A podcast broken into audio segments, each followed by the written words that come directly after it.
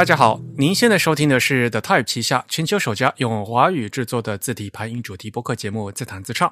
我们的字是文字的字，关于文字的畅谈，而不是弹唱。我们的口号是用听觉方式扯视觉艺术。如果您可以脑洞打开，我们的目的就达到了。我是你们的主播汶川西畔东营居 Eric，我是主播黄浦江边清蒸鱼钱真鱼。虽然在荔枝 FM、网易云音乐、微信小程序还有小宇宙是这些平台上面呢都能收听到我们节目，但是我还是强烈的推荐大家使用泛用型的播客客户端来收听自弹自唱。毕竟我们是一档独立的播客啊，不依赖于任何一个平台。我们主站的地址呢是 the type 点 com，欢迎大家与我们交流与反馈，推荐使用邮件的形式。我们联络的地址呢是 podcast at the type 点 com。Podcast 的拼写是 P O D C A S T，The Type 的拼写是 T H E T Y P E。如果你喜欢自弹自唱呢，也欢迎加入我们的 Type 的会员计划。我们的播客只有声音没有图像，但是如果您加入我们的 Type 的会员呢，每个月将收到我们精心制作的一本 PDF 形式三十多页的一个电子杂志，也就是我们的会刊啊。那会刊里面有我们这个播客的扩展阅读，这样您就可以一边听播客一边看我们会刊里面的图文啊。那我们三月份的会刊呢，呃，就在三月的二十二号啊，刚刚发给大家，是我们的第四十三期，嗯。呃，我们对会刊的内容和形式都是很有信心的，也欢迎大家的加入。那有关会员的详情呢，请登录我们的网站 the type 点 com slash members 啊。会员的费用呢是每个月的四英镑，相当于三十五块钱人民币吧。呃，给我们主播一杯咖啡的价格。嗯，那今天呢是我们的常规节目的第一百七十四期。今天在我们这个虚拟的演播室里，还是请来的重磅的嘉宾。下面按照老习惯啊，还是请嘉宾做一下自我介绍。呃，大家好，我是张米迪。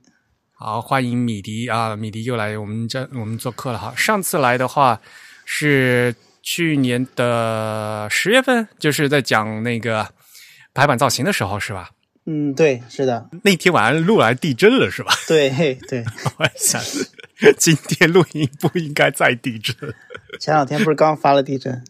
好，欢迎米迪来参与我们的节目。嗯，那在正式节目开始之前呢，先和大家通报几则新闻。首先呢，要和大家通报一条讣告啊。荷兰著名的字体设计者、研究者、书法家赫里特诺尔泽。于二零二二年的三月十七日不幸逝世，享年九十岁。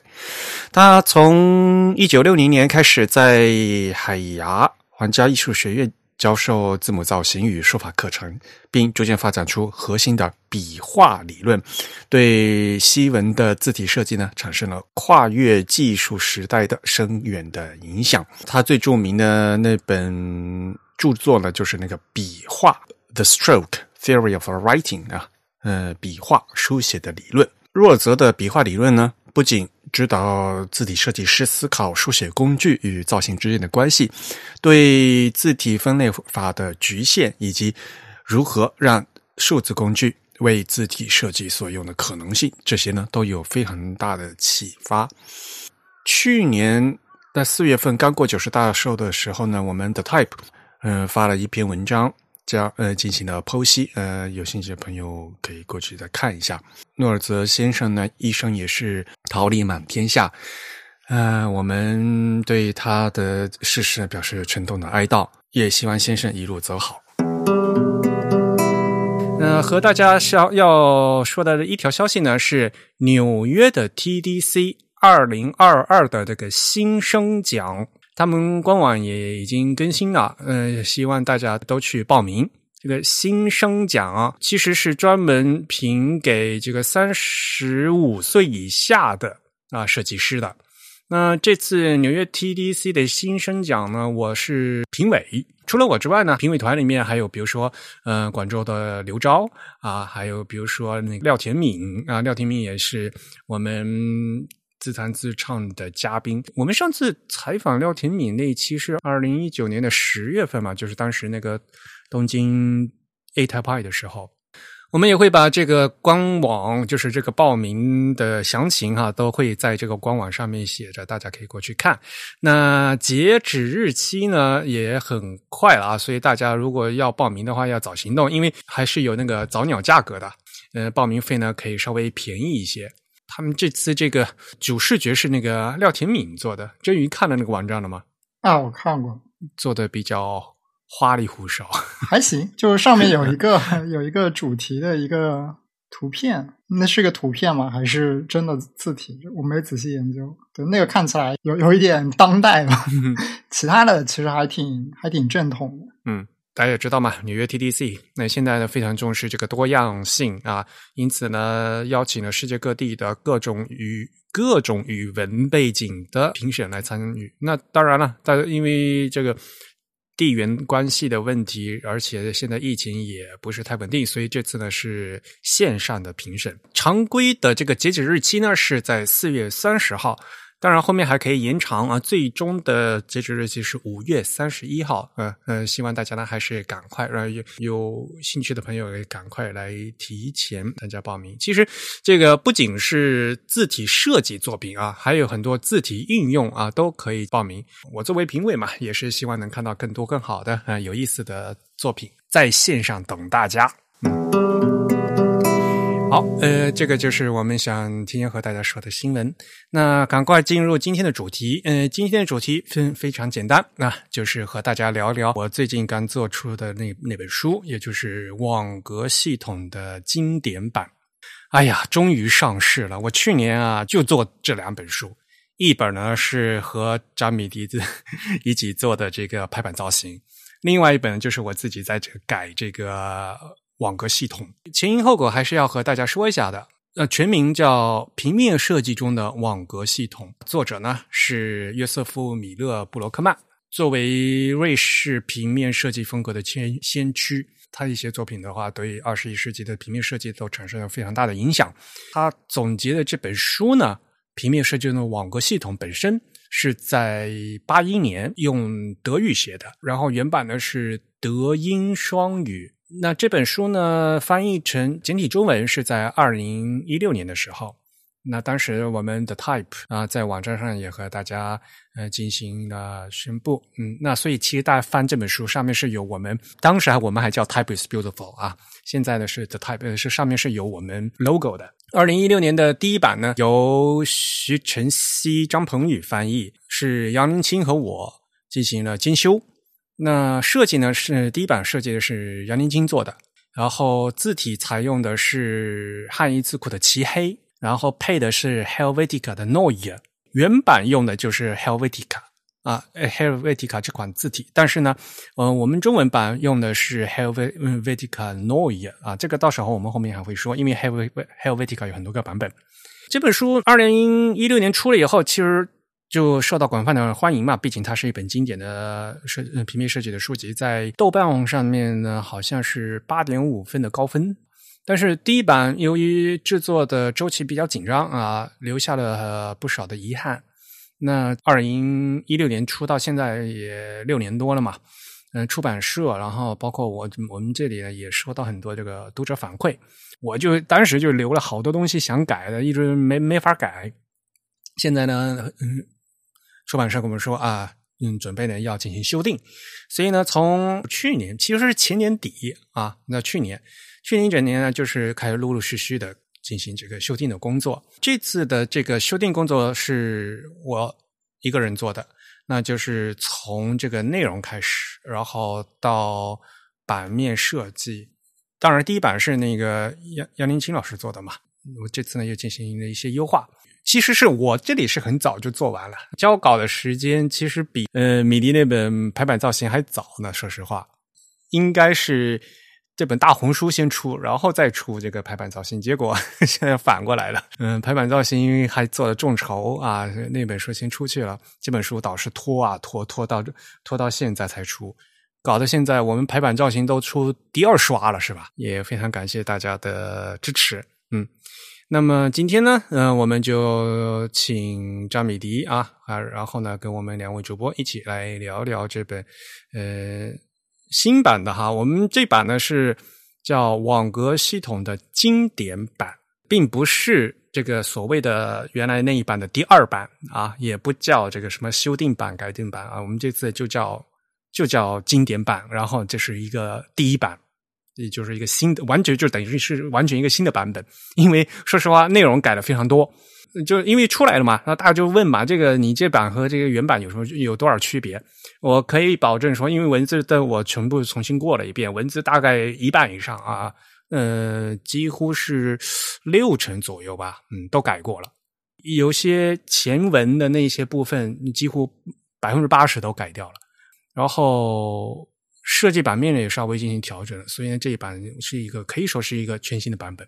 但是，嗯，原来那个版本就是这本书啊，米迪当时有朋友在你朋友圈说看不懂，是吧？对，大部分人都反映说这个看不懂，包括我自己。说实在，我当时一六年我出来之后，我也马上买了。买了之后，其实说实话也是看不太懂了。就是他讲的这个道理啊，大概是明白。但是那个很难能灵活运用，包括里面讲到的，它更多的是西文，它它讲的是西文嘛。那我们在自己在平常工作当中遇到的都是中文。首先西文你得要理解透彻，然后你再转向中文的时候，这个又更难了嘛。所以这这两步，就像白影先生讲的，你要先懂，然后再用嘛。然后现在还现在别说你到最后突破网格了，你现在还没进去呢，怎么突破呢？所以所以第一步先要看懂。看懂的话，那这个里面很多句子啊，很多名词啊，呃，很提到的很多人名啊，很多东西。其实我一开始，我这两天我一直在看书，我有一个很深的感触。我就发现，呃，前几年，比如说看这些里面讲到的呃内容的时候，你比如说这个前言上面，你比如说你前言的第一段提了一堆人名，是吧？啊，里希斯基啊，吉希尔德啊，这些啊，我现在因为做那个排版造型，因为这个读白影先生的文章，对这名字已经非常熟悉了。但是在这个呃，五年前这个这个刚开始看的时候，其实还是很陌生的，甚至啊，不同的书上面它的翻译的名字也不一样，对吧？齐肖尔的这个，它有有 N 种翻译方法，对吧？你要不熟悉的话，根本不知道那本书当中讲的就是他，对吧？所以所以会有这个问题，所以你可以聊一下，呃，可以举几个例子吧，比如说我们这书当中，你这个经典版到底改了哪些？我新我已经发消息发出去了嘛，说新版出来啦，然后就好多读者说，哎呀，我敢买旧版，然后我就说没关系，你有。旧版的话就可以开始找不同了。对对，其实找不同是一个很很很开心的事情。而且这个东西啊，说实话哈，就做这个名著嘛，这本书是名著，对吧？做这个名著的修订啊，是一个非常难的一个事情。你怎么做，总是有人骂。当年，嗯，第一版刚出来的时候，杨林清就为了那个封面，好像就在网上有好多人在评头论足的，是吧？是的。嗯，我记得那个时候，对，你你能来，那你来做呀，就是，对吧？就是像这种东西啊，嗯，尤其是名著，嗯，也有些东西啊，设我们作为设计师，我们肯定是想过的，对，呃，而且呢，大家都在想过，而且这个东西，当然最终是一个那个取舍的问题，是的，对吧？但是我基本的一个原则就是说，我们我。我觉得哈，就是我在做这个兼修这个这本经典的时候，是要以修补文物的心态去做。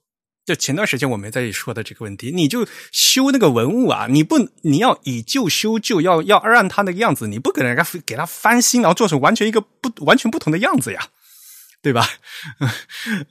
这本书也是八十年代的事情，但是一九八一年当这个布洛克曼在写这本书的时候，当时没有电脑。所以当时他说的那个平面设计的这整个流程啊，就跟大家现在做的平面是完全不一样的。所以哪怕我把这个东西正确的翻译出来，可能他他说用什么剪贴板，然后把把那个什么再贴上去啊，这这这这些步骤是当是我们现在的平面设计师是不用的，所以他可能就是看不懂。这是第一点，就是他为什么？因为很多人又看不懂，就是他这个内容的确是和我们当代的用电脑做平面设计的这个东西呢是差的比较多的。这是第一点，所以会有人觉得看不懂。嗯，那的确是因内容是有一点点远了。嗯，然后用的那些，比如说用的那些素材，图片、照片，然后特别是字体，它里面好多那些字体有有的说的是签字的东西。然后八一年这本书其实它原版一开始用的都是用照排排的，现在大家接触都是电脑的字体嘛，然后好多那个它里面写的那些字体，你版本不一样，你现在拿出来用了，看了长的样子也都不一样。所以就好像他说的那个东西，那些字体你好像懂，可是你自己调出来那些字体呢，就就和他书上说的不一样，所以就大家就觉得好像还是有隔阂。然后最后呢，那肯定就是因为这原来这个翻译也是嗯有点问题嘛。原来那本书啊是英德双语的，那布鲁克曼他本人肯定是写的德语嘛。我们第一版的中文呢是从英文翻译过来的。但是我后来就仔细读了以后，才发现这本书这个英德之间就有很大的差异。呃，我觉得就是德文说的非常的确切，然后呢，英文呢，它简直就不是翻译，英文是感觉就是读懂了德文的一个设计师重新写了一遍的感觉，就像是重复述的，而不是直接翻译的感觉。所以里面有很多在语义上和一些微妙的这个差距，而且。更有甚者，就是完全句子不对，就是这一段话德文版有，英文版没有，或者英文版有，德文版一一段话或者一句话就是有差距，对不起来的，就是根本就像完全有差的这这这个情况的话，我在这次新版我全部都用译注给注出来了。那个译注我会写括弧这句话德文版里没有。那我我都会注出来，要不然的话，可能读者的话就是，如果都翻译成汉语中文的话，就可能大家对原来那个版本呢就没有办法判判断。所以这次我做这个经典版的第第一大问题就是说，我们要把这个翻译弄清楚，然后呢要把作者的原意搞清楚，那么我们就要从他原来的那个德文入手进行一句一句的兼修，所以我重新一句一句的对过了啊。但是我德文也不好，所以呢，我就翻字典，然后呢，用了好多翻译工具，然后再和那个英文一句一句对啊去查。我是那天看到一个，我就关注的第一个词，我那天发朋友圈，就那个寄物信啊，我对这个词特别感兴趣。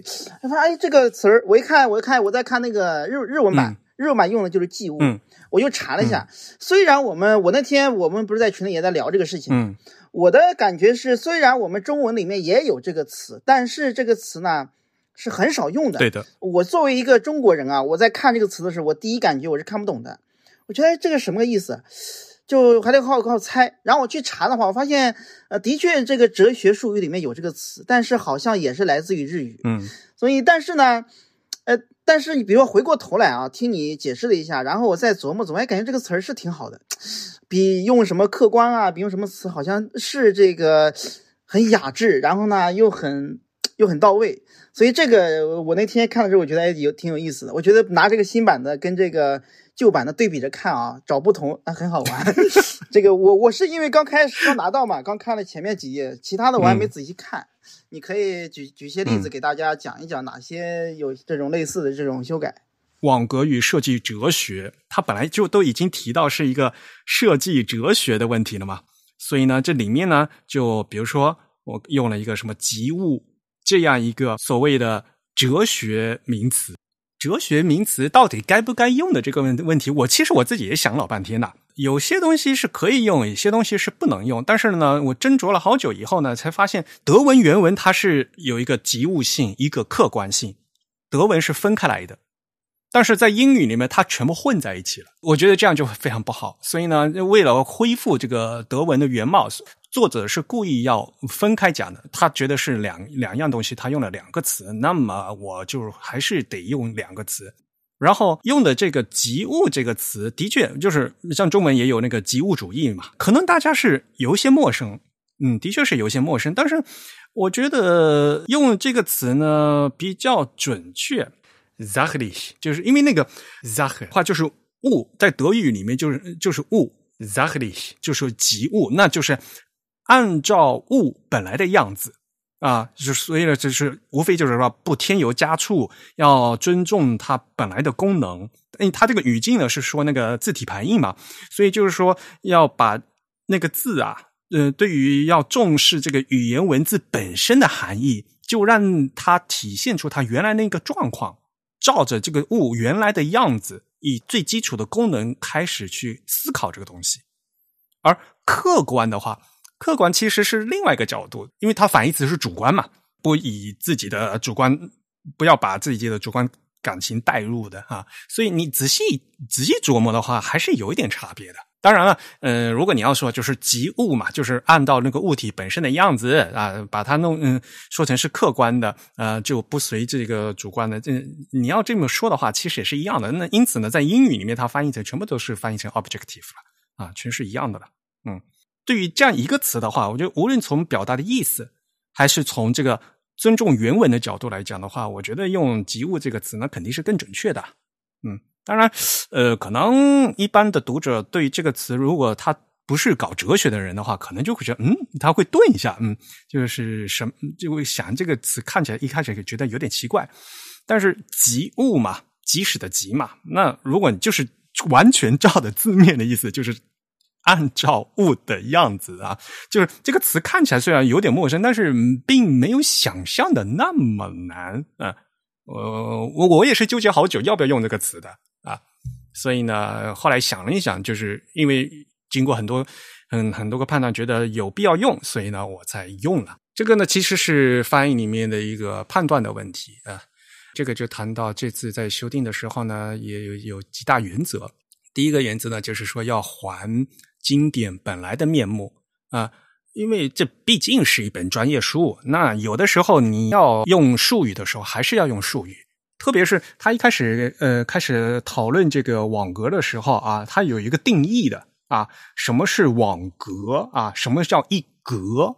这个用 field 英文它翻译成是 field 啊，德语是 felt 啊，嗯，就是那个那那那是一格啊。像这些，你这作为一个定义的话，你要把这个嗯当当成一个术语给它译出来。本来是一个定下定义的一句话，你当成一个普通的那个阐述，就味道就变掉了。然后其他的就是像原文，如果有些翻译的错误的话，那还是要指出来的。另外呢就是原来翻译有一些句子根本就不通顺，所以呢就还要整一整，根据那个原文说的意思，那个结构啊调一调。另外还有一点就是这里面啊，作者他会有引用一些东西，像到最后他不是还有讲一些网格的运用啊，引用到那个科布西耶那个模度嘛。模度这个词的话，可能在做建筑的话，中文就好像都已经大家已经固定翻译成模度了，是吧？而且在国内那本书也是很早就有翻译了，有也也引进过来。所以像这些词的话，虽然是有点跨行业的啊，那么既然用的话，那中中文是有的话，呃，那我就直接引用了。他作者呢是引用了里面的一段话。既然是出于科布西耶的《魔度》的，那么我就去翻了中文版的《魔度》的译本，中国建筑工业出版社二零一一年的版那个版本，那个这个版本在国内也是比较流行的。那我就直接把那个译本引用过来。说实话，我个人觉得，如果我翻的话，能翻得更好一点，就是因为那里面有一些有一些双关的词啊，嗯，但是很重要一点就是，像这些东西啊，有心的读者他会做那个扩展阅读的。该引用的还是直接引用。当然了，我引用完了，作为译者，我还会有这个注注释。还有一个很重要的一点就是，第一版的那个参考书目啊，第一版的参考书目其实是那个操作失误，少了一少了大半截儿。参考书目原来应该是有六栏左右。第一版切掉了两栏，那完全就是那个操作失误。所以呢，呃，我这次给参考文献给它恢复回去了。这是第一个要做的。另外一个做法就是，好，每本书的参考书目并不是这个装饰，它引用要摆在那边的。其实你读完一本书以后，用心的读者肯定会去看这本书，它做了什么参考书目，然后可以当做这个拓展阅读，继续去看其他的书的。所以，对于会读书、会做研究的人来讲，一本书的参考书目、参考文献是非常重要的。所以呢，在这次的这本这个参考书目里面，我并没有就是单纯的把原本的那个参考书目直接抄一遍而已，因为那里面全是那个德文的书嘛。然后我全部都过了一遍，把里面已经有中文译本的书，我特地又把中文版又注出来了，因为他提到了几本那个科布西耶的书。啊，还有像那个什么西奥多阿多诺的那个什么新音乐的哲学，像这几本书呢，都是中文已经有翻译的。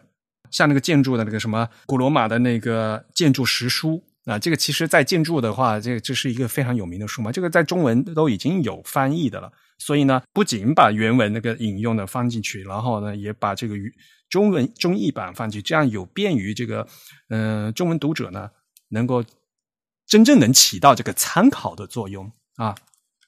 它放在这里原来是作者的参考文献，但是我觉得这个对于我们现在的读者呢，也是有一个非常大的帮助。总体来讲是这个样子了，所以呢，呃，从头到尾过了一遍以后，尤其是前面两章，就是百分之八十都过了。米迪，你看了以后就知道了吧？就是几乎那个每句话都不一样了，是吧？就是前面两张差别特别大。是的，变化很大的。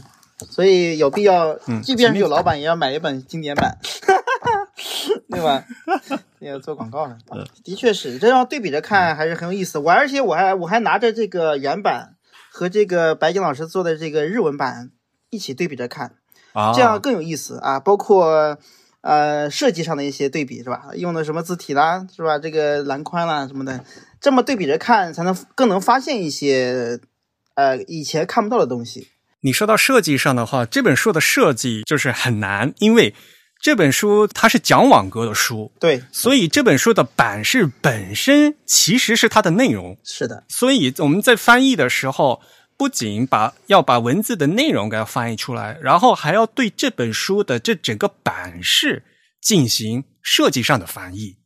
当然了，因为我们在有一个二零一六年的版本。那二零一六年版本，其实在第一版，呃，杨宁金他做的，嗯，是杨宁金做的嘛？那杨宁金做的时候，我们也进行了很多的这个探讨，像比如说，呃，原版用的是左对齐，但是我们中文的这个版本的这本书，我们决定用两端对齐啊，这是有我们的道理在的。但是日文用的是左对齐，然后其他语种几乎用的都是左对齐。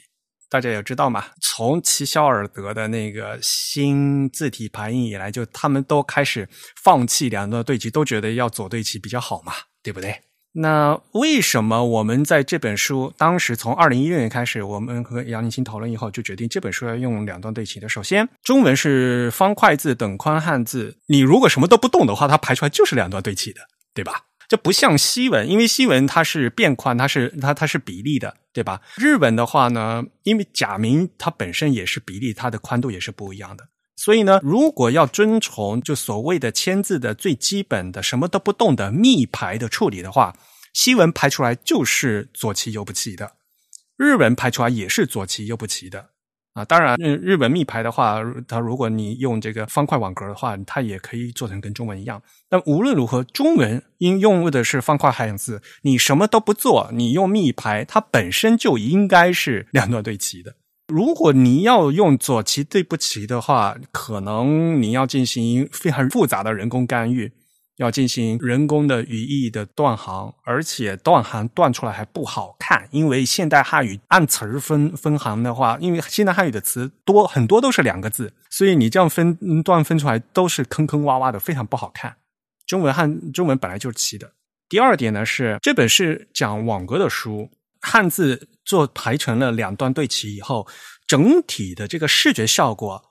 就让这个整个文本框非常非常的清楚，就能看出网格的样子。你看那文本框就可以看出这个网格的界限在哪里，不是从这个排版的细节，而是从这个宏观的字体排印。就你看整个版式、整个面的角度来看的话，文本框就能看出它分的那个网格的格子的大小。这个在视觉上呢，这中文本本来是有中文的优势的。所以我们觉得，就是说，讲网格的这本书应该用两段对齐。那这个是这个是从二零一六年第一版就决定的，那我们这版照样是沿用了。另外呢，就有一些就是当西文网格碰上中文网格的事情了，对吧？因为这本书也它的从头到尾都是讲西文网格。那么我们这次呢是中文版，那中文有本来有中文的网格，那有一些东西的需要一些细节的处理呢，会比较复杂。那么第一版呢，可能在中西混排啊，字体搭配啊那些东西的话，有一些做的还不够细的地方。那这次呢，我就稍微再做的再细一点。然后呢，对于这个大的网格来讲，换成中文以后，这行距也变掉了，你不能按照西文的行距走。那这样的话，它所谓的网格的一格里面配的行数就会发生变化，以至于那个页码也变掉了。这本书的页码很奇怪吧？对吧？这本书的页码它是放在那个定口里头的。嗯，但是呢，书的那个内容它有说，页码必须和字行的某一字行要对齐，这是书上那个内容是那么说的。但是，如果我们真只照着这个原版的西文把那个页码放在那个位置的话，正文的那个行距已经发生变化了，所以呢，页码不变的话，反而就对不齐了。这就是原来原版第一版的问题。因为我们正文那个行距根据我们中文的版式已经发生变化了，而这个页码呢还是按照原来西文的版式那个样子，所以呢导致页码没有办法和字行对齐。所以呢，在这新版的时候呢，我把那个页码稍微挪动了一个位置。其实这个处理的方法呢，呃，是和这个日文版是一样的，因为日文版日文也是方块字，所以呢日文的行距也是发生变化，也也是变的。嗯，呃，实际上这本书的正文是用了一个所谓的三十二格的那个网格系统。嗯，那页码原文的页码呢是在倒数第三格底的位置。为了和这个字行对齐，我们这个新版给它挪下来一些啊，挪下来和倒数第二格顶的位置对齐。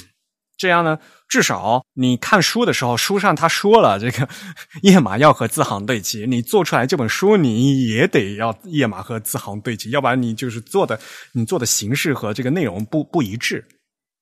哎，那他他原来那些跟某一些图片对齐的这个，所以就对不起了，因为图片本身也有长长短短、长长短短的，知道吗？呃，因为它原书就是说，呃，看它这个西文版，就是这个英德对照版的，它那个页码的位置其实非常的特殊。它既是跟某一行字会对齐，它同时也跟它放个这个核心图片的这个网格区域的这个下边缘是对齐的。所以它，嗯，对，是的，嗯嗯，所以我给它挪下来以后，就是跟那个图不对齐了，变成。所以，所以这个是一个设计上的考量，就是因为你没有办法两全其美。确实，那个图啊，图本身有大小，也也不是跟所有的图都对齐的。是的，嗯，这个又退到另外一点，就是说，他这本书啊，呃，很多人就觉得这个网格只是一个平面设计的书，但是呢，千万不要忘记，网格它是以字体排印为基础的网格，所有的它这个新闻网格要从字号，要从这个行距开始算的。所以对齐的话，应该是图和这个字行去对齐，页码去和字行对齐，而不是页码和图对齐。就是基础应该是字行，要先把这个字距和行距先搞清楚，这才是基础。其他的东西都是与和这个基础去对齐。这一点是非常非常重要的东西。它这个文章里面有写，哪怕你这个图的大小是套的网格嘛，这个网格是怎么算的？网格是要和这个整行数高对齐的，就是要和这个字行对齐的。就其实所有东西都是以字体排印的这个行和字来做基础。很多人就一开始就看一下啊，那就是只无非就是网格嘛，一页纸我画几个格子就是了。并不是这样子，它底最底层基础里面是要有个正文字号和行距的这个关系在的。如果没有这个关系的话，你随随便画格子就算了嘛。当然了，如果说一下那个字体排印的细节的话，哇，这个可就无底洞了。因为如果你要说的话，唉，呃，这本书啊，英德原文它的那个所谓的微观字体排印并不好，因为这本书它它是讲网格的书，它。呃，所有的那些设计判断，首先是以嗯以网格为优先，其他它都是都是次要的。一个很典型的例子就是英德原版里面，它那个断手它是不空的，然后呢段落间距也没有，然后又是左齐右不齐，这样会导致什么呢？我们在翻译的时候，我们都看不出来它这一段到底在哪边结束，有的时候。因为它是左齐对不齐的嘛，左边都是呃左齐，左边都是齐的，右边都是不齐的。如果刚好段落一行很长很长，然后下面一段又接着，我都不知道这个这个段落到底是不是在这里断开？这是原文的问题啊。但是大家也知道，他因为他原文他就是为了搞成这个样子，来，它是故意搞成这个样子的。在这本网格的这本书里是 OK 的，但是普通的书的话，这样的话有时候会给读者带来很大的困惑啊。那反过来讲的话，那我们在做这个中文版的时候，我们断手可以空两格的话，那还最好还是空两格嘛，不要给读者平添增加烦恼吧。就是哈，所以呢，我们还是很正常的，就是中文断手空两格。然后还有嘛，就你看那个呃原文的话，因为在那个所谓的从这个新字体排印以来的一个风潮，就是什么连那个意大利斜体他们都不用，书的名字。嗯，都不用意大利斜体呀，所以有时候看都看不出来，但是那那到底是不是一本书，你知道吗？所以还有时候要靠猜。嗯，这其实呢，就是有些做的太过的东西。那我我后来想，有些东西虽然当然有一些东西就尽量以这个原文为准了，但是该改的话还是改，因为有时候会涉及到这个理解程度的问题。英德原版里面那个书的名字，嗯，都是就普通正例的，他都没有用那个意大利体。但是我后来翻了以后才发现，比如说其他的版本啊，法译啊，这本书的它有好多个其他版本哈，法译版。嗯，法文和意大利文是坐在一起的，还有西普版，就是西班牙文和葡萄牙文是坐在一起的。这个几个版本我也都看过了。像他们这几个版本呢，都是拉丁字母嘛。但是这四种语言文字的排版的话，该用意大利斜体还是用意大利斜体了。可见，就翻译的和他们编辑觉得，嗯，其实，呃，就是如果你不用意大利体的话，也实在是太反人类 啊。所以呢，这一点呢是没有按照这个原文的要求啊。我们该用斜体的，嗯，该用意大利体的，还是要用意大利体。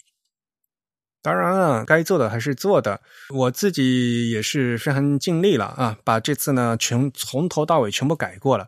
我后来接手的这个版本，那个出版社发给我的 InDesign 呢，已经是改过好多次的了。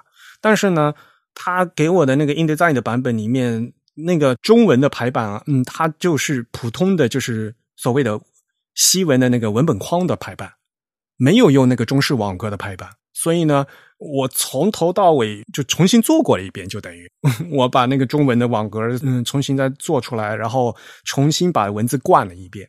虽然最后做出来效果看起来几乎没没区别，就其他书你可以随便随便做没有关系，但是我觉得这本书要认真做啊。所以我在我那个 The Type 的那篇文章里面，我还放出来我这个实际的 InDesign 里面我设计的那个中文网格的样子嘛。啊，就是在布洛克曼他设计的一个西文的网格上面如何套中文网格。至少我这个重新理过了一遍，我这次做出来的 InDesign 的文件我是拿得出去的。嗯，你们想看我，我是可以给你们看的。我还是稍微整了一下标点挤压，我也重新调过了；中西混排我也重新调过了。我还我自认为是调的还是有比原来稍微细致一点点的，虽然我。不不敢说我不，嗯，我做的肯定是最好的，嗯，但是呢，我还是努力的调了一下，嗯，当然这次我做这本书的最大一个遗憾就是，其实我特别想换字体，中文那个漆黑啊，漆黑的标点符号那个位置不对，对我发现我也发现了，包括你这个字体啊，跟那个啊德英版还有日文版比起来太细了。就是你看那个德文版，它的整体的字体是粗一点的，所以这个我第刚才第一眼我我又发现这个，我觉得这个字体，我看一下那个是中文版的那个上一版的确也是这个没有换，实际上比较起来看感觉是太细了，嗯，它的这种呃力量感弱了一点。我看日文版那个它是用的稍微跟那个黑维提卡那个是比较匹配的，理论上漆黑它有很多个粗度。而且在这个正文附近，它有五十五、六十五，就是它可以非常细致。但是呢，嗯，它应该有稍微粗一点的。配的那个 Helvetica，你要和 Helvetica 配的时候，Helvetica 它的那个粗度没有漆黑那么细，这是首先这一个问题。然后 Helvetica 又有很多个版本，嗯，英德版它可能用的是最老的那个 Helvetica 的那个 regular 的版本，然后 Helvetica 后来做的个 Neue 的版本。它的粗度有有一些变化，它那个家自动家族有些分布有些变化了。然后前几年不是那个做 Monotype 又出了一个 Helvetica Now 嘛？是是，嗯、那个 Helvetica Now 的话，那个就是更大一个家族了，它甚至还有那个视觉字号的标题字、正文字、注解字都有的，所以那个就用的更细的。所以我还特地看了一下那个日文版，日文版是白井老师做的嘛？白井老师他在正文里面它用的是 Helvetica Now 的 text regular，但是它在那个译注里面用的是 Helvetica Neue 的 light 啊，标题呢他用的又是 Helvetica Now 的的 text 的 bold，就是他他他用了好多。啊，这个这是他重新配过的。因为我现在在做这个版本的时候，嗯，大家也知道，这选字体是最最基本的一个决策啊。如果你要换字体的，说实话，我从头到尾我设计要重新做过，时间和金钱没有办法 给我这么多条件来做，那这次我就放弃了。所所以这次呢，就是在一个有限的一个条件里面，我努力做成这个样子。所以大家现在去看，就是标点符号还是有些有些难受的地方啊。是的，那些只能只能要靠微调了。如果要调的话，就得一个一个的，像我们做排版造型那样去，就就那样手动的微调，那个的确是很很麻烦。出版社根本就没有给我时间和金钱的这个这呃考虑，然哦，我没时间给他们做，那我不管了。嗯。不过这本书刚才你也讲了，它强调网格嘛，这个微观字体排印可以这么允许这么做。他原来那本书的微观字体排印是的，呃，就是英德版，呃，做的实在是不敢恭维。然后啊，最烦的一点就是他这个英，他原书有很多错误。嗯，你我看你标出来了，嗯，这点是非常难受的一点。首先，我们要确认这他真的是写错了这个事情。我们作为翻，嗯，这个监修和翻译的，是要千叮咛万嘱咐，特地去查确定资料，我们才敢说这是原书错，你知道吗？他这个，哎哎，我插一句，他这个德文版、这个英文版都已经再版这么多次了，他们自己不改吗？他还是那个样子。你看我买的这个是零八年版的，第六版的，这都已经几十年了，他 他不改，他难道没发现吗？你比如说那个很很很很典型那个那个那个斯坦利莫里森的那个字体啊什么的，那个年份啊错了，他为什么不改呢？他在第六再再重新出版的时候，按照我们的习惯，那发现错误嘛，肯定要改的呀。我猜呢，他们肯定也早就发现了，他可能就故意保留这个原样，是吧？嗯，不知道怎么，反正原样就是错的嘛。因为为什么呢？有些东西就是事实，就史实放在那边，就是对对。像比如说那个什么迪多家族那几个人，对吧？他的的把张冠李戴的把爷爷的事情安在儿子身上，肯定就是错的嘛。像一些年代的那些错误，还史实的错误，所以啊，他这个在那个就是第二章，就是那边就是讲字体的那那那一段，讲那个字史实的那段，有老多错的，张冠李戴的，就各种各样的错误。不过这个确实不太适合随便去改它，因为这个牵涉到作者他本身的书写，除非他他征得作者本人的同意去改。如果你只是作为编辑和再版的话。可能就不太好改。嗯，后来他也去世了嘛，因为这个，对他九九九九几年就去世，后面零几年的时候他也不在了。那这个怎么说呢？他可能也就是为了保持原样嘛，错就错，不管，对吧？我估计他也有也有这个想法。对对，就按照我的理解，一般如果有一些笔误或者是排字的错误，这个可以在再版的时候改，但是。如果说是这个原作者他本身写错了，那可能就不太好改。按说这种年份的东西，比如说一九三二、一九二三这种，那其实这应该都是有可能是排字的时候，或者说输入的时候，也有可能是这种错误啊。我觉得按说他应该要改的，我也不明白他为什么不要改。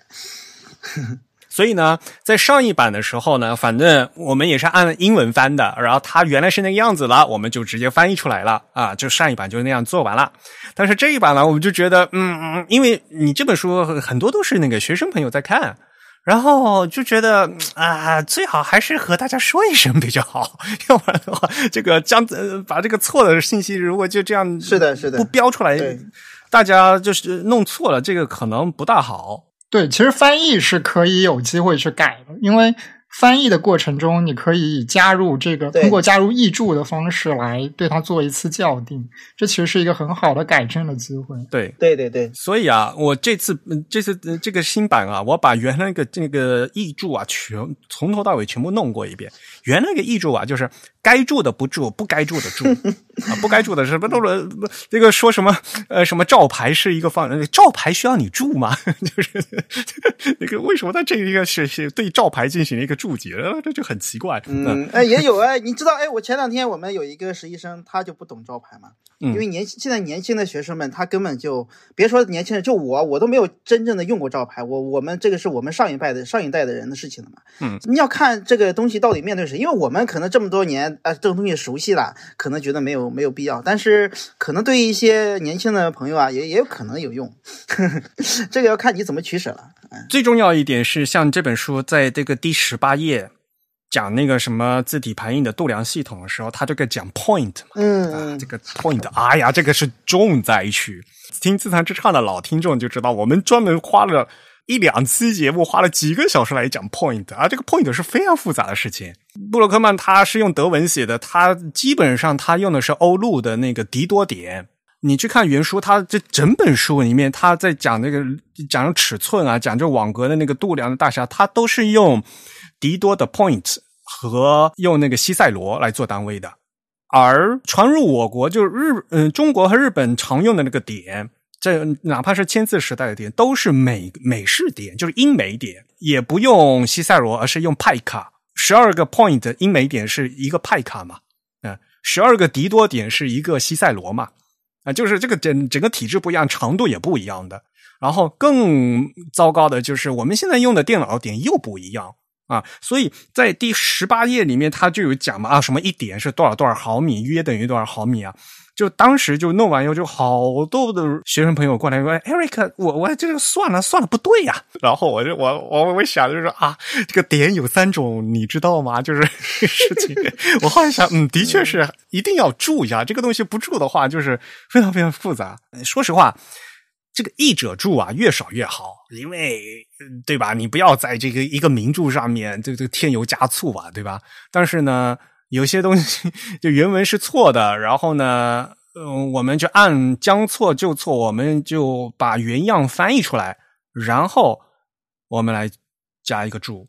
然后呢，像有些东西呢是原文，因为它当时在八十年代，它它是那么写的，和现在情况不一样。然后这是一个瑞士人写的啊，他用的他比如说他引用的是那个什么定定是那个德国的工业的规范，那我们可能要再注意一下啊。中国呢可能是是不一样的，有些东西呢虽然就尽量不要译者注写的越来越越多越好，但是呢有些东西该注的还是要注啊。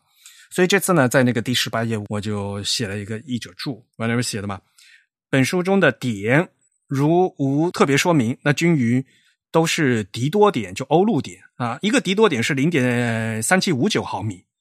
中国在签字时代用的不是迪多点，而是英美点。一英美点呢约为三五一四毫米，而目前电脑桌面排版的 DTP 用的电脑 DPP 点呢约为零点三五二八毫米，请读者在换算时要注意差异啊！我就是就尽量简单的注出来了，嗯、这样的话大家就就不要再来纠结这个，因为这里面要如果要就是混真正换算是非常复杂的，包括整本书，布洛克曼他他说我画网格这这个我这个三十二网格是这么画的，他是用那个迪多点画，可是是实际把那个书拿去量一下，发现有微妙的差距。白静老师去量的 特别细，他算的小数点后面六位、六七八位都是发怎么算，反正怎么算都算不齐，就是会有这样一个问题。因为事实上，那个原作八一年它跟英德版它是照牌排的，照牌的机器当时是用毫米做单位的，不是用 point 做单位的，所以是会有这样的约的这样一个一个问题。大家不要以为说我们这次做做网格，那反正出版社有原文件拿过来重新用就完了，并不是。因为为什么？嗯，最早这本书刚才说了是照排排的，所以呢，后来改成这个 DTP 用电脑排了以后呢，那个老外他们是用的是 Quark 的文件。然后那个 Quark 文件我也我也确认了，那个 Quark 文件里面就根本就没有这个正文的这个三十二网格，就是照的这个原样子重新描了一遍，那文本框拉的那个位置就都不是按照这个网格的。所以我们现在重新用这个 InDesign 的，大家看到的网格是第一版，当年是那个杨林清重新按照这个书上说的这过程，杨林清从零开始用音碟再重新画过的。然后这个网格的这个里面要配的这个点数，肯定都是杨青和我们当时都仔细都算过的，然后还要再跟这个中文的这个网格重新配，然后重新再调，所以看起来好像很简单。如果你要做要去做的话，其实这里面有一些有一些很复杂很复杂的事情。你别说这这这最简单的，就看这个封面吧。这这封面看起来好像一点变化都没有，可是你仔细看。越仔细看，就发现有好多不同的，找不同，找不同。是的，有很我有看到了，这跟白景老师学的这个对齐啊。你看到什么不同？比如说这个书名的对齐，对吧？比如说你这个标题这里“平面设计中的网格系统”这两行字，嗯，是做了一个比较视觉性的对齐嘛？就那个“平”字的第二横稍微碰到那根线嘛，对吧？是突出的，对。其他的是跟那个线是对齐的嘛？我觉得这这都没问题啊，这都很好，跟英文也英包括上面英文，但是上面你们那个设计新经典那个 logo 为什么没有对齐啊？为什么这是故意的吗？设计新经典那个 不那不是我加的，不是你加的是吧？我那天我拿到之后第一眼就看啊，我觉得这个这个下面全都是按照这个逻辑对齐的嘛，都是非常细致的这种视觉对齐的，但是就那个左上角那个 logo 没有按照这个逻辑对，包括下面的出版社的名字啊什么的这些都是跟那个线是稍微。就是呃，就是笔画往外凸的那个都是凸出来的嘛。但是那个原版就是你出版是没有那么对齐的，出版其实是对有点靠里的。是的，因为我这个封面肯定是在原版就是杨林星做那个封面上面改的嘛。然后杨林星他一开始做的第一版也是，你看没有，他那原版也都是压线的，故意要压住的。其实我改的最大的就是 把我的名字中间加了一个空。对对对对，这个是你特别强调的，我知道。你知道我的意思吧？嗯，我当然知道。嗯，中文网格，然后呢，你要占字啊。中文的花名册传统情况就是三三个字，嗯，而且你看最最上面那个作者的名字约瑟夫·米勒·布罗克曼，对，那个对齐的方式啊。这我也纠结老半天的了。你是让他在格子里面的那个，包括柱子是吧？没有，首先那个间隔号不能空那么大。嗯，哎呀，你我在其他地方也说过好多次，就是约瑟夫米米勒布罗克曼这个名字，你能把这个标点符号全部都排对，我就我也就要为你鼓掌，对吧？你你排那个。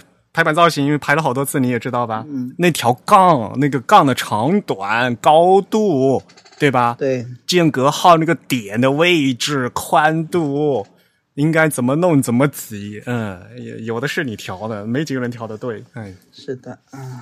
不过这次啊，的的新版还有一个好处就是，他们图片认真做了一下。旧版啊，它那个图片有很多那个。有些地方有龟纹的，嗯，那可能是扫描造成的，就是扫描的。对对对对，嗯，原版的。然后这次呢，就是因为这次印的话，我没有办法，我人在东京，我没办法去那个 监印嘛。然后，呃，我就让出版社他们去那个编辑就帮我去去追了一下。所以呢，图片呢也也是尽量的，就是有些清晰度呀，也都是重新调过了。这点呢也是比以前好多了，但是。哎，这个纸嘛，总是出版社他 他要用这这样的纸，我也没有办法，煞白煞白的。对，这个是我个人特别讨厌的。呃，因为我也发现啊，像欧美的书啊，欧洲人很喜欢用这种啊压分纸、铜版纸，但是人家用的铜版纸跟我们用的铜版纸它不是一回事情。对吧？你看德德英版的铜版纸，它有这么白吗？对吧？而且人家的这个这个这个质感跟我们的这个一样嘛？这个它虽然都是铜版纸，但它不是一个质，不是一样的性质。所以我看这么一会儿，我就眼睛难受。嗯，所以我我做书，我自己对纸是最在乎的。所以，不过我不是不是我啦，我那天发了朋友圈，下面就有人回复啊，这个纸太就是太差了，怎么？很多朋友在下面留言都这么说。那个那个，还有人说这个。太硬了，为什么要做精装呢？我说你拆开看好了。嗯，不过还好啦，这次封面用的哑膜啦，不要用光膜啊！这千万不要用光膜，对对，原来那版用光膜嘛，哎呀，亮晶晶的，对，亮瞎你的眼。因为这个原版也是亮膜嘛，但是我们中国的亮模跟人家的亮模它也不是一回事情，你知道吗？对，你包括我们做排版造型的时候，我也尝试想用这种覆膜的，我们就打样之后发现做的不行啊，这个，嗯所以后面就用了那个那 PET 的这个这个护封，本来这个也是也是怕脏嘛。我刚我再补充一点啊，刚才你聊到这个中文用两端对齐的事情，我那天看豆瓣还是看微博哪里有人嗯说我们这个排版造型那个书啊，为什么呃英语是这个左对齐的，中文用这个两端对齐的？他说这点常识没有吗？我说 我说我也我也我也没懒得回他，但我现在就是说一下，就是刚才你不是给给大家解解释的嘛？就我们也一样道理，我们这个东西也是也是深思熟虑，也是跟白景老师探讨过的。这个难道我们不知道这个左对齐和右对齐这个这个事情吗？对吧？所以一样，就是那个我那天刚好我看到了有人在回复这个，说意思就是说我们这点常识没有，呃，这个这个这个在这里给给大家说一下这个事情啊。当然里面肯定也有很多问题，但是这些大原则的事情，我们都是经过反复讨论和商量的，也是经过白景老师。呃，认可的、同意的，他不同意，我们也不敢这么做，是吧？对吧？他也他那里他被我们改了这么多遍，对吧？所以这些刚才刚好，因为这本书跟那个书也有一些这个相似之处嘛，都是有这个跟英文啊、中文啊这些有一些规则它不一样，所以我刚才我一最一开始你问为什么怎么看不懂或者怎么用的问题，因为我们中文的逻辑。啊，中文的习惯跟西文它不是一回事情，所以你要理理解它的精神，就像你刚才讲这个页码的位置啊，嗯对齐的方式啊，就是你要在理解了它的精神之后，然后再去做设计上的翻译，对吧？你也不能去照搬的说它在对它放在哪里你就放哪里，是吧？那你也不知道它放错了，你你也不知道它为什么错，是吧？这样肯定是不行的。那我们在用的时候也一样，这个这个到底是。该怎么去去学啊？我这我我刚才又想到一个点，比如说我们在排这个排版造型里面。网格系统活用法的时候，我也是故意这个用了这个网格系统这本书的这个页码的位置。当时你不是说白岩老师也看出来了吗？是吧？对吧？这个看出来我的、呃、用意了。因为你换了那个字体嘛，换成 Helvetica 了嘛，然后白岩老师看出来啊，你肯定是为了致敬，所以用了 突然变成 Helvetica 了。对对对，因为我整本书也是只有那里用了这个字体，因为我个人不是特别喜欢 Helvetica 的。那我自己相对来讲是更喜欢巴塞尔的，然后我喜欢 Universe 的。白景老师也是的，他也是的，所以他一看就看出来了。而且呢，他一他首先第一看出来，哎，这个字体不对，然后第二点 啊，他马上想到了啊，肯定是嗯，他理解了你的用意，就说虽然你们两个人语言不通，但是你们两个可以通过这个 这个作品做出来了，然后互惺惺相惜。让惺惺用用用心灵来沟通。对，我觉得这个很好玩，就是这个网格系统这个页码的这个故事啊，都可以讲讲很多故事，位置啊、字体啊，挺有意思。对啊，所以后我后来我我就跟你讲嘛，对吧？就是说它放在定口是可以啊，但是呢，那个高度啊，要么是要和网格的某一个格对齐，要么要最关键要和那个字行对齐，而不是说 你把这个套在那个位置上，是要要要理解里面的那个逻辑啊。是的，这样的话，然后你再比如说你才才会你自己新做一个网格，然后新用活用的时候，你才能活用的起来呀。你要不然你不知道你一个逻辑的话，你只能一直都是一葫芦画瓢，你永远做不出自己新的东西。是是你就用不活，是死用而不是活用，是的，嗯是的，这一点就很重要。所以网格就说实话，就是难也在这一点，好像很方便，但是首先你得先理解，理解这是一道难关。好不容易你理解了，然后第二道难关是你得自己要画一个网格，做新网格就这很难啊。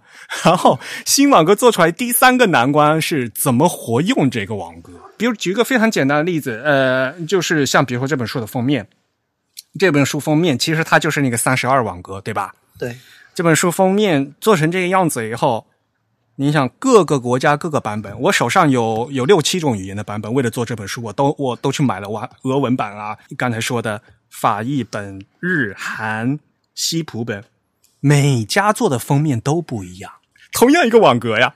而且还都是网格，都还都是那个网格系统。比如说这个 grid system，就是这个单词，它是两个单词做一行，嗯还是一个单词一行给它换换成两行之类之类的，然后对齐格子在这，你怎么去对这个齐？是左对齐右对齐，还是稍微刚才也说了嘛，对吧？因因为有视觉对齐，还你还稍微突出去一些。哪怕你把网格做出来了，你要怎么去活用这个网格也是非常难的。所以你说，嗯，网格容易吧，也容易也容易；网格难嘛，也难，就是因为它你要做这个三步走。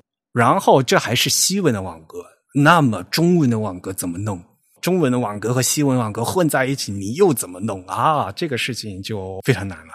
那当然，就是因为它难，所以它有它的乐趣在啊。我们自己做了以后，我们 对吧？你你排了那个排版造型以后，你自己做以后，才发现其实哎，有这样的方法，也有那样的方法。其实它是很灵活的东西。不过说实话，这本书布罗克曼他是八一年写的嘛，但是其实很早就有人介绍到中国来吧，就早年一些前辈。是的，我是刚好呢是呃，昨天我那个受蒋华老师邀请，给央美他们做一个分享，然后他让我分享这个，我其实就是把白英老师的这个我们排版造型里面收录的他那篇文章啊，那两篇文章。就大概的梳理一下这个现代字体排印的一个渊一个发展的一个脉络吧。然后呢，他让我说，哎，再结合中文中文的讲一讲啊。然后我这段时间我就我又搜集了很多这个关于中文的这方面的资料。然后呢，刚好就看到了几篇关于网格系统的，嗯，其中就有一篇邱承德先生，这个是原来的中央工艺美术学院的教授，嗯，啊，他呢其实是一九六零年的时候呢就在捷克留学。啊，他是他也是早年很早就是出国留学学设计的。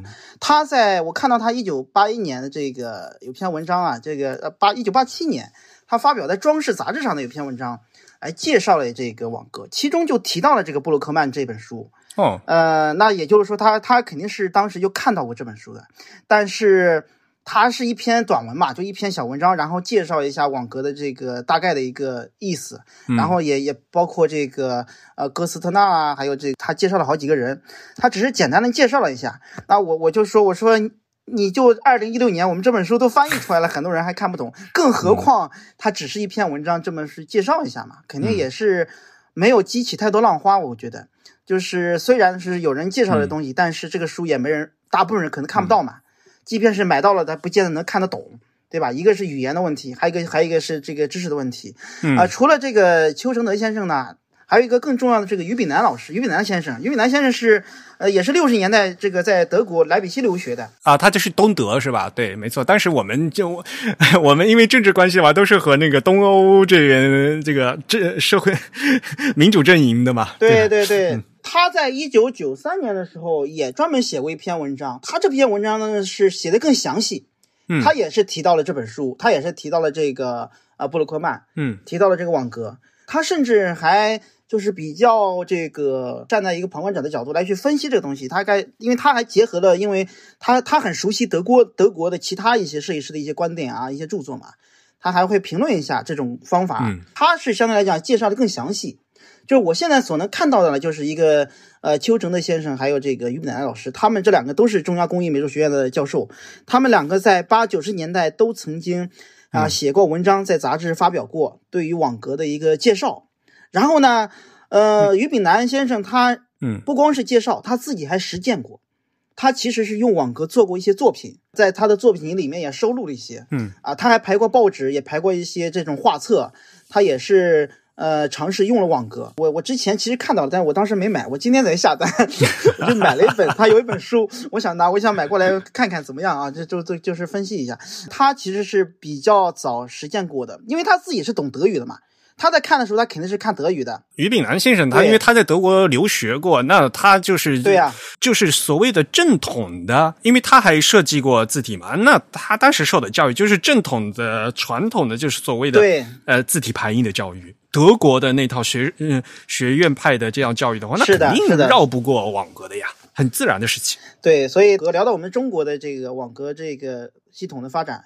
他是绕不过的，就是于炳南老师是必须要提到的，而且他是有也写过文章，然后呢也实践过，他做了很多用网格来去做的画册书啊，这个我觉得大家有兴趣的可以去了解一下。然后除此之外呢，因为我自己是主要做书籍设计嘛，所以我还比较了解到另外两个两两个前辈，一个是宁成春老师，还有一个吕敬仁老师。嗯哼，呃，宁成春先生和吕敬仁老师，他们两个都是曾经在日本啊学习过的。嗯啊，他们都是在这个九十年代末八那个那个九十年代初去呃八零年代那个末九十年代初去日本留学过的，所以他在日本学习的时候呢，其实也是接触到网格，嗯也学习到了网格。嗯然后然后所以那个呃，比如说宁成春老师他在九十年代初的时候做过一本叫《移形紫砂珍赏》啊，这本书是他的代表作。啊，曾经也获过一些大奖。这本书里面排的啊，我觉得排的非常好。这本书它有这个香港版，有台湾版啊。我那个，而且很有意思的是，前两年因为这本书太畅销了，很多年都绝版了。嗯呃，在一九年的时候，大陆重新再版了。嗯我不知道是谁排的啊，我估计可能不是宁宁宁老师排的，因为他毕竟年年龄大了嘛，应该是出版社或者说图书公司啊，他是拿了他的原版，然后去呃这个重新再排的，因为排简体字嘛，因为它原版是繁体字，嗯他当时做的是在香港出的，香港三联是繁体字的，他们出了简体版，你拿那个简体版和繁体版一对比哦，哎呦，那个这个这个问题就出来了，你知道吧？就是那些字体的细节啦，那些对齐的方式啦，很有意思。我那天专门去买过来对比了一下，就是宁老师他对网格的理解还是。他离他学的网格还是因为从日本学的，也算是比较专业的、比较详细的。正统的，包括李老师嗯，哎，比较正统的。包括李老师是在山姆康平那里学嘛，所以嗯他也是他山姆康平又是在德国沃尔姆，所以那个山呃吕老师他有一本书叫这个呃怀怀学雅物，对怀学雅物，哎那套书啊，我是觉得也是运用网格运用的非常非常这个老大一套了。这个精彩的一本一 一套书啊！这个书做的从那个书不光是这个装帧上特别精彩啊，那个装帧很精彩。那个用精装的嘛，那个书我我一开始啊，嗯因为那个书太贵了，好几千块钱，我我一直我也没舍得买，是因为去年那个白岩老师不是很喜欢，让我帮他买嘛。帮他买了之后呢，我也收到之后，哇，这个太美了，太好看了，所以我我后来我自己又买了一套。呃我后来仔细看，就是他这本书里面的确是把网格运用的，我觉得是他的作品当中运用的特别特别代表性的。嗯。就是里包括里面字体的一些排版的细节，都是调的非常的细的，让我突然很震撼，就对他的这个作品的一个印象，完全这个这个有一个震撼性的这个这个 新的认识。你之前对李老师的作品没有震撼过吗？因为之前我我之前买到的可能不是这种 这种精装版的，知道吗？那个看的作品太少，就没有看到原作。我觉得这套书是对我真的已经这太震撼了。那个书说实在的啊，你想现在再想做是很难的。那是，因为那本书让我震撼的是，让我觉得感觉我们可能很难有机会能做出来这样的，就是能有这样的作者，能有这样的这个内容，能有这样的时间和精力去做成这样的一件作品。我觉得这个是让我很震撼的，主要是这这这几位吧，这几位前辈，就是我这几天这段时间去。呃，搜集资料的时候，对我感触比较深的。当然，其他还有一些零星的一些文章，比如在一些杂志上发表的，在介绍设计史的时候，啊，很多人都可能会提到他。所以说，我觉得可能对于中国设计师来讲，在以前在看书、看资料的时候，可能比如说听到过这个名字啊，或者说大概知道一点，但是他并没有真正出版吧，因为真正真正出版才是二零一六年的事情，其实到现在也不是很长的时间。所以我觉得，对于中国的这个设计师来讲，这本书依然还不是一个很熟悉的。虽然这本书啊卖了这么多年了，也很畅销，但是真正的理解、真正的运用、真正的转化到我们的中文排版，其实还差得远。我觉得我们做排版造型的这个目的啊，包括我自己做排版造型当时的想法也是，呃，我们也打个广告啊，就是你单纯单纯看布鲁克曼的网格系统可能不好懂。所以你要结合一下白井先生的排版造型，可能会容易懂一点，因为它毕竟是讲日语的，里面有汉字，结合一下可能会好一些。但是我觉得他们都不能给我们标准答案，就是呃，瑞士人和日本人是没办法给中国人讲你中文怎么排的，他只能给你一个呃参考。所以说你我们中国中国设计师的问题还得要靠我们自己解决，就是你只能从这些前辈那里呃得到一些经验，得到一些这个启示。对吧？所以我觉得对于我们来讲，还是要自己怎么想，就是怎么能理解他的精神，然后能运用到我们的这个啊日常的工作当中。嗯，我大概就是想到这些。嗯，大家也知道嘛，我在搞 我在养孔雀，然后二零二零年的时候，我写的那篇文章，其实嗯，这这篇文章是全文发发在的 The Type，大家也可以过去看哈。中文排版网格系统的五大迷思，呃，具体的很长，那大家可以过去看啊。我的观点还是这还是这样子的，因为无论是西文的网格系统还是中文网格系统，是以字体排印为基础的，是的，是而这个西文和中文它本身的造型是完全不一样的。刚才我也解释过了，所以西文的网格和中文网格是不一样的。虽然有相似的地方，但是也有更多不同的地方。那么我们怎么来去给它这个进行转化和搭配啊？像比如说一一说网格是说布莱克曼的网格，对吧？感觉是瑞士的网格，感觉是一个洋气的东西。但是其实我们中文本来就有个网格呀，对吧？呃，一些具体的事情大家就去看我原来写的那篇文章就可以了啊。我其实我我个人觉得。我的那个逻辑写的还是比较清楚的。那有些东西我也讲过很多遍了，我也不能就不在这里继续重复。那既然刚才米迪也稍微整理一下，就是中国介绍网格的这样的一个大概，诸位前辈哈啊这样的一个历史了，直到现在啊，到了二零二二年，我们这次呢再把这个经典版啊嗯介绍给中国的读者。相对来讲哈，觉得很意外，就是。这本书的日文版比我们中文版还晚，对吧？我们中文版第一版是二零一六年做的，日文版是二零一九年才做出来的。对，这也是一个很奇怪的事情。对，然后大家就觉得很奇怪，那是因为其实很多日本设计师他们就直接买原版了啊。然后大家也知道，其实很多设计师、平面设计师就不看字嘛，就翻一翻看图。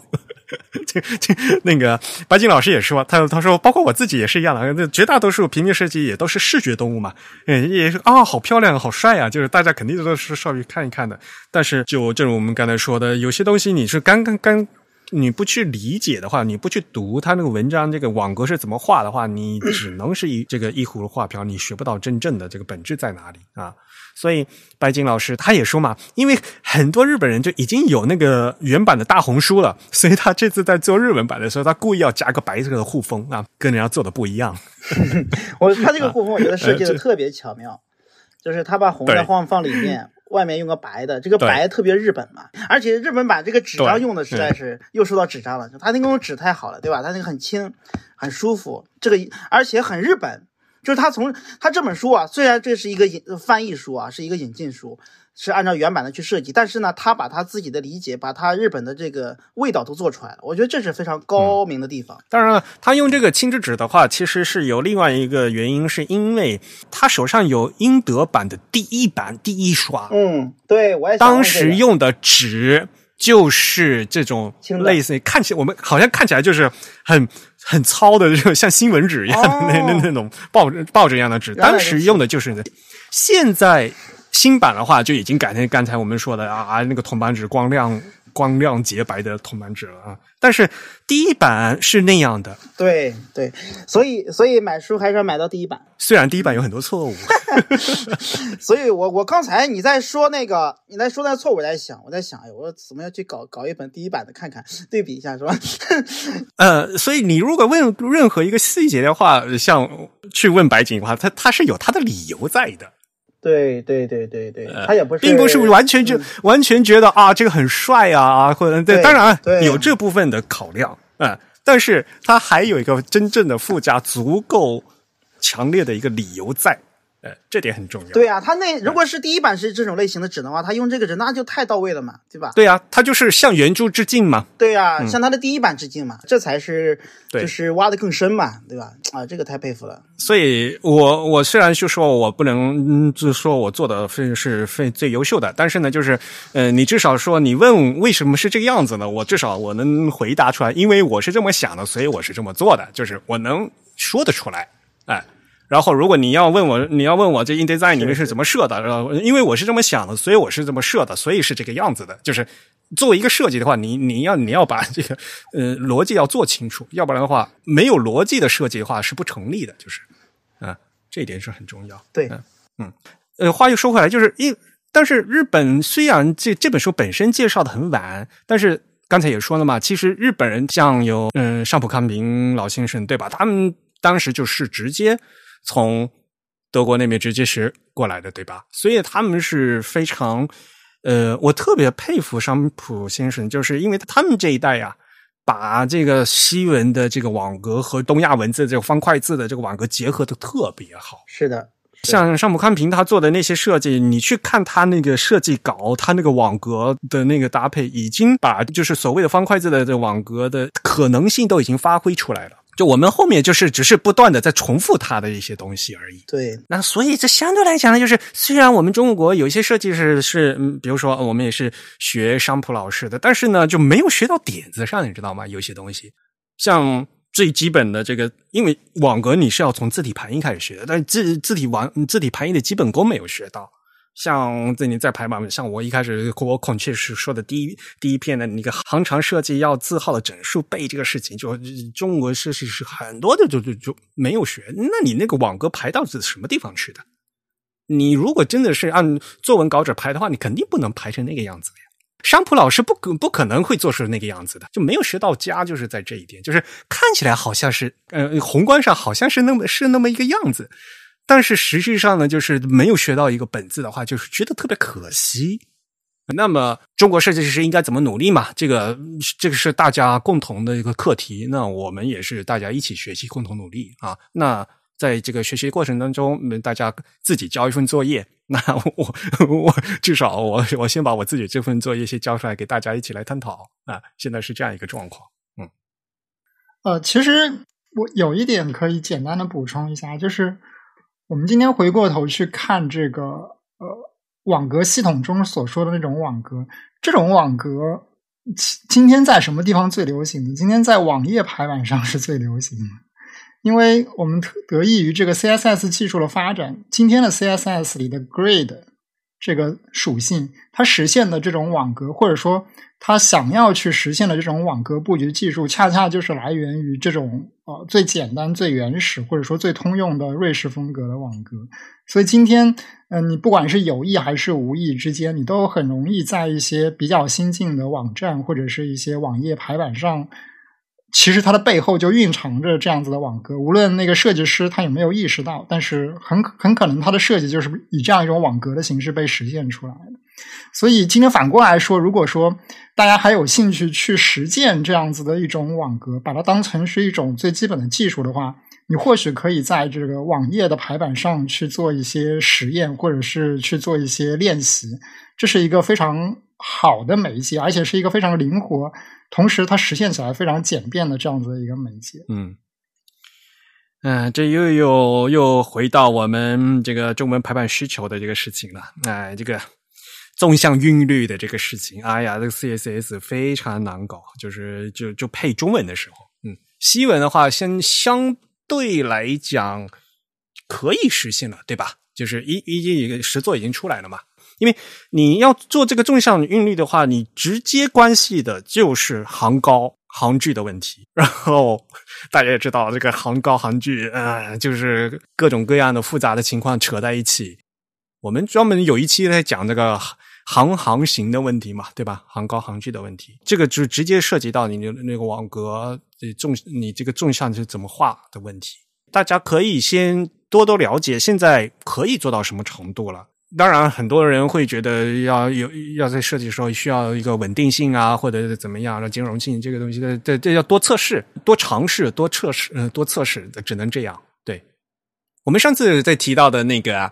呃，新西兰的 Clean 是吧？他们那个网站做的就挺好的，对吧？他们的博客整个用啊，对，他们的网站就是以这样子的一种网格系统来实现布局的。大家有兴趣可以去去研究一下。对，对他那个是做的比较精致，而且而且其实他那个网站整体的布局设计有一点点这种瑞士的风格，因为它本身就是一个那个 Foundry 嘛，是吧？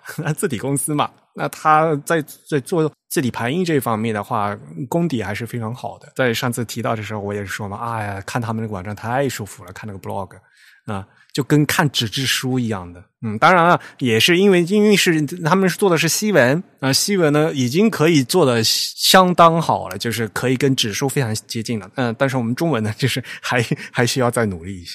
嗯，还有一些很多事情要再理清楚。嗯对，所以我们也欢迎大家多多关注我们中文排版需求。我们两位主播都是编辑。嗯，好了，那米迪你那，所以你看到什么地方了？你的找不同找到什么程度了？嗯，我还没有认真看，就看了个前言。然后，然后里面就翻了翻。呃你看到一个吉物就兴奋的那个样子。嗯，对，我就对那个吉物特别感兴趣，我写了好几遍。你看，我觉得这个词儿太妙了。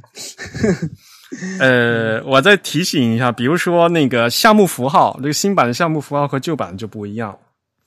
旧版就完全完全就是很蠢的那个什么一二三四项目符号呢，我就恢复了用那个英德版的，因为它原本是用那个 A B C D 嘛。是，我也看到你好多不一样的地方。嗯，反正很多细节了，那个你仔细对比，发现很，你其实能学到很多东西，哎，就发现为什么这么改，这么改的好处在哪里，是吧？然后他是怎么考虑的，改完之后好在哪里？其实你能学到一个除了网格以外的很多事情。就是当然这个事情呢，跟 这是翻译的这个事情跟你对，它不光是翻译的事情，就是这个东西它跟你做设计是很大关系的。就是我们很多平面设计师啊，就刚才你讲的啊，都是视觉动物，他不看这个文字，但是你想排好网格，想用好了，你必须对文字很敏感。就是它多一个字少一个字，或者它的格式，就是我们中文，比如说它的为什么要用这个标点，为什么要用这个字？你比如说这个啊，cm 和数字之间要不要加空格，加多少空格？呃，这些微观字体排印的东西，它其实也非常重要。虽然你说那个英文版也没有那么的呃细致，但实际上他们毕竟都是这么大师嘛，他的基本功都不会差的，所以他们不会有这种大的问题。但是对于我们中文设计师来讲的话，很多这些问题。啊、是完全没没概念的，你知道吧？所以它虽然比如说套一个格子，但是啊、那些微观字的排印简直是惨不忍睹，你知道吧？所以它虽然用了格子之后，依然让我觉得我我我不想看，你知道吧？就我虽然你用那个格子，但是但是你那些那些基本功、基本的东西，字体就跟你刚才强调的那个字体排印，就是包括就是白景那个活字呃网网格活用法里面也强调，以活字排版为基础的网格系统嘛。所以就是首先在学网格之前，必须得对字体非常熟悉。包括他这个书里面刚开始不要讲字体嘛，那你要对应到我们的中文，对吧？你中文有哪些宋体，哪些黑体？然后我们中文之间的这个字体应该是怎么匹配？没有这个字体基础的话，光看格子，啊，你就学不到网格，只能学到网，知道吧？就是被网进去的，你知道吗？没有格，因为你没有字体，你就定不住，你知道吧？你就没有定到那个格子里面，你就只能只只有网，只有看到一个哎画一个这样的网，感觉很酷是吧？就就是很很甚至很多人会做这种所谓的显性网格是吧？啊，直接加线画出来那个线，哦，这个我就觉得 这不对，这 平面设计师的那个什么环境分割嘛，什么都可以套上去。哎，对他，他很喜欢把这个东西，哎，说我用了网格是吧？很很很很厉害是吧？但是关键是你是在干嘛是吧？你是把你是搞了个网把自己给套住了，对吧？你根本就没有没有把字体这些基本的规律搞清楚，所以学网格之前必须得，就是要那上网格系统课之前，必须要先上字体课。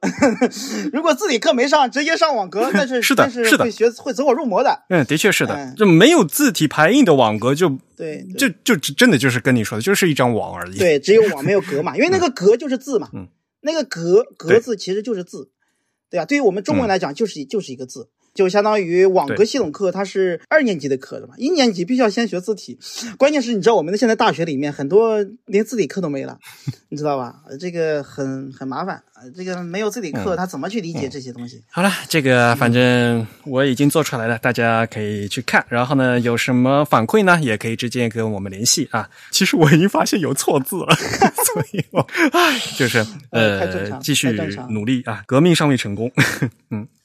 然后，如果喜欢做这个找不同的同学哈，呃，我建议如果有旧旧版呃有第一版和这个新版的话，大家可以优先看七十九页，就可以发现 同样的地方差距是如此之大，以至于你会觉得这个旧版说的跟新版完全不是一个东西。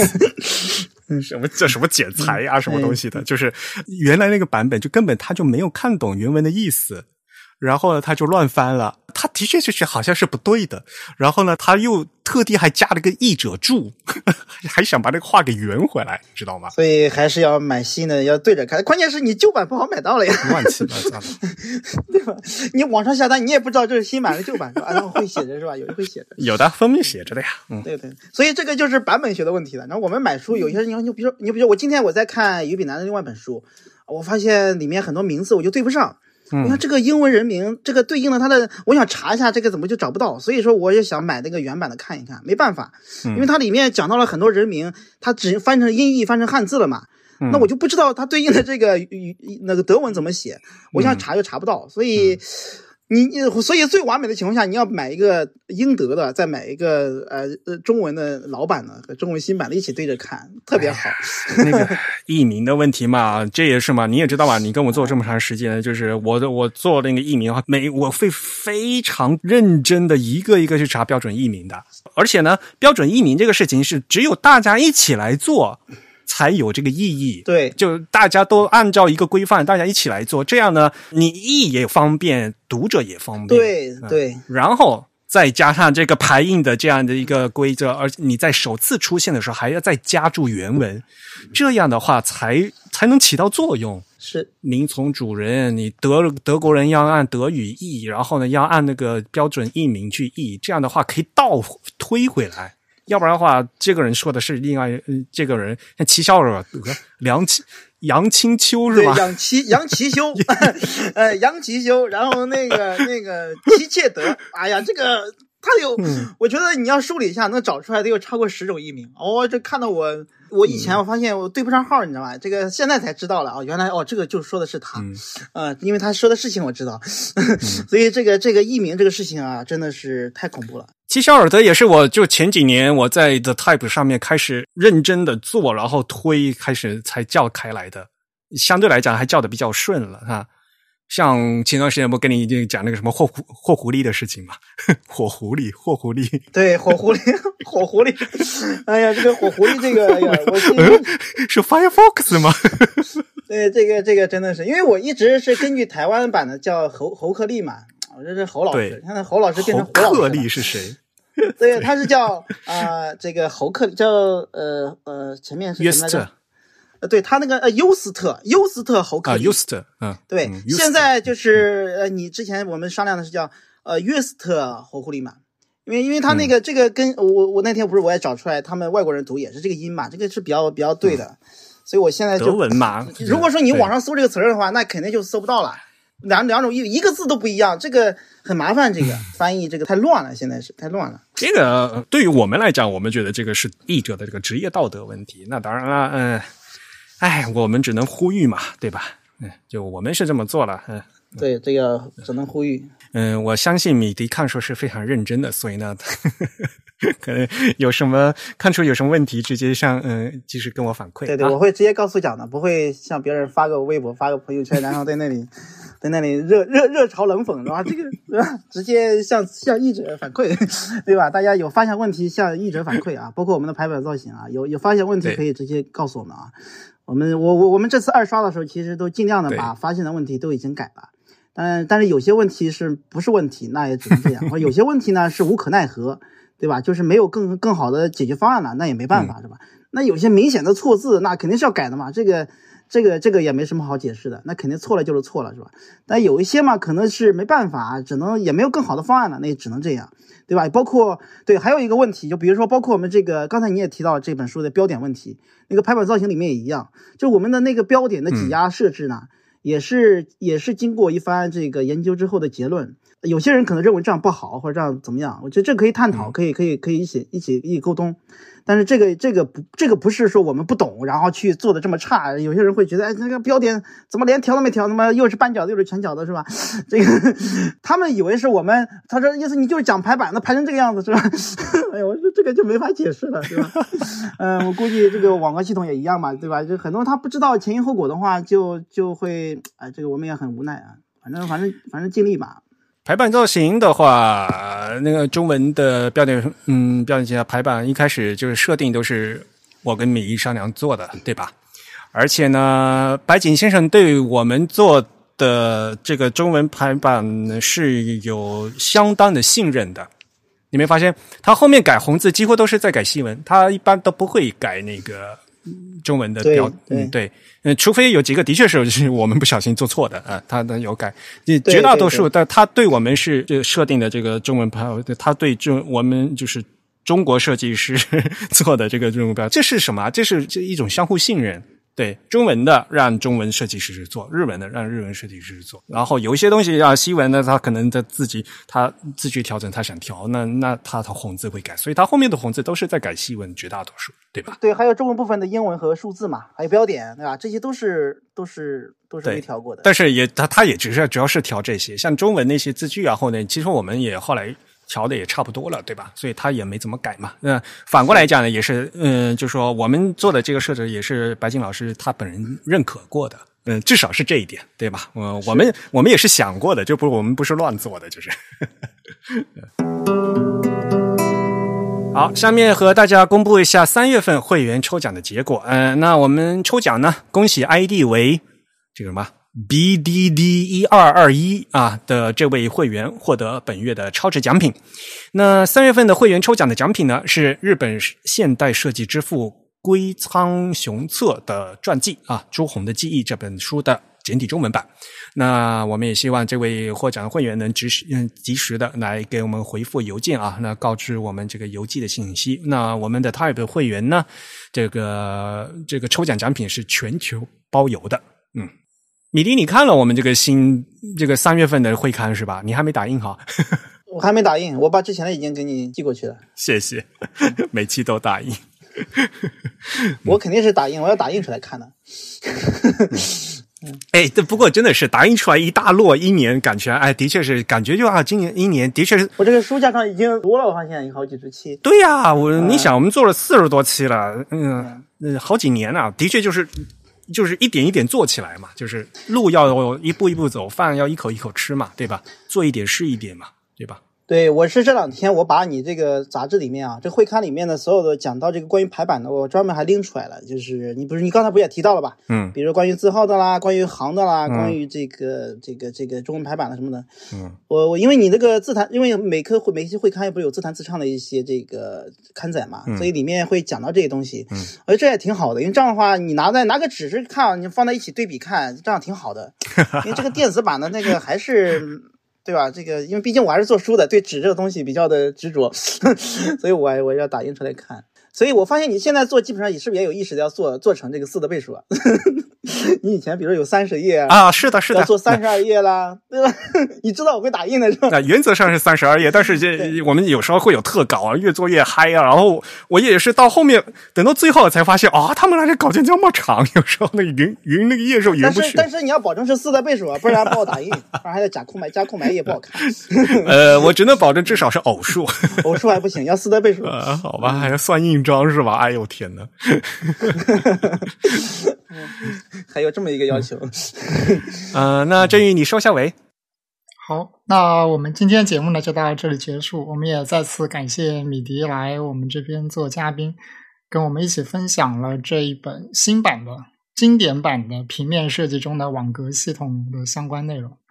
那我们的节目就到这里结束。如果大家有什么意见或者是反馈呢，都可以写邮件告诉我们。我们的邮箱地址是 podcast at the type 点 com，p o d c a s t at t h e t y p e 点 c o m。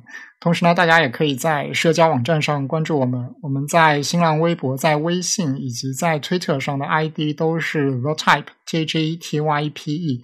在 Facebook 上搜索 type 或者搜索 type is beautiful 也都可以找到我们。那再次感谢米迪来参加我们的节目啊，还是聊得很开心。呃，本期节目由 Eric 和振宇主持，由 Eric 在 Mac OS 上剪辑制作完成。我们下期节目再见，拜拜。拜拜。拜拜。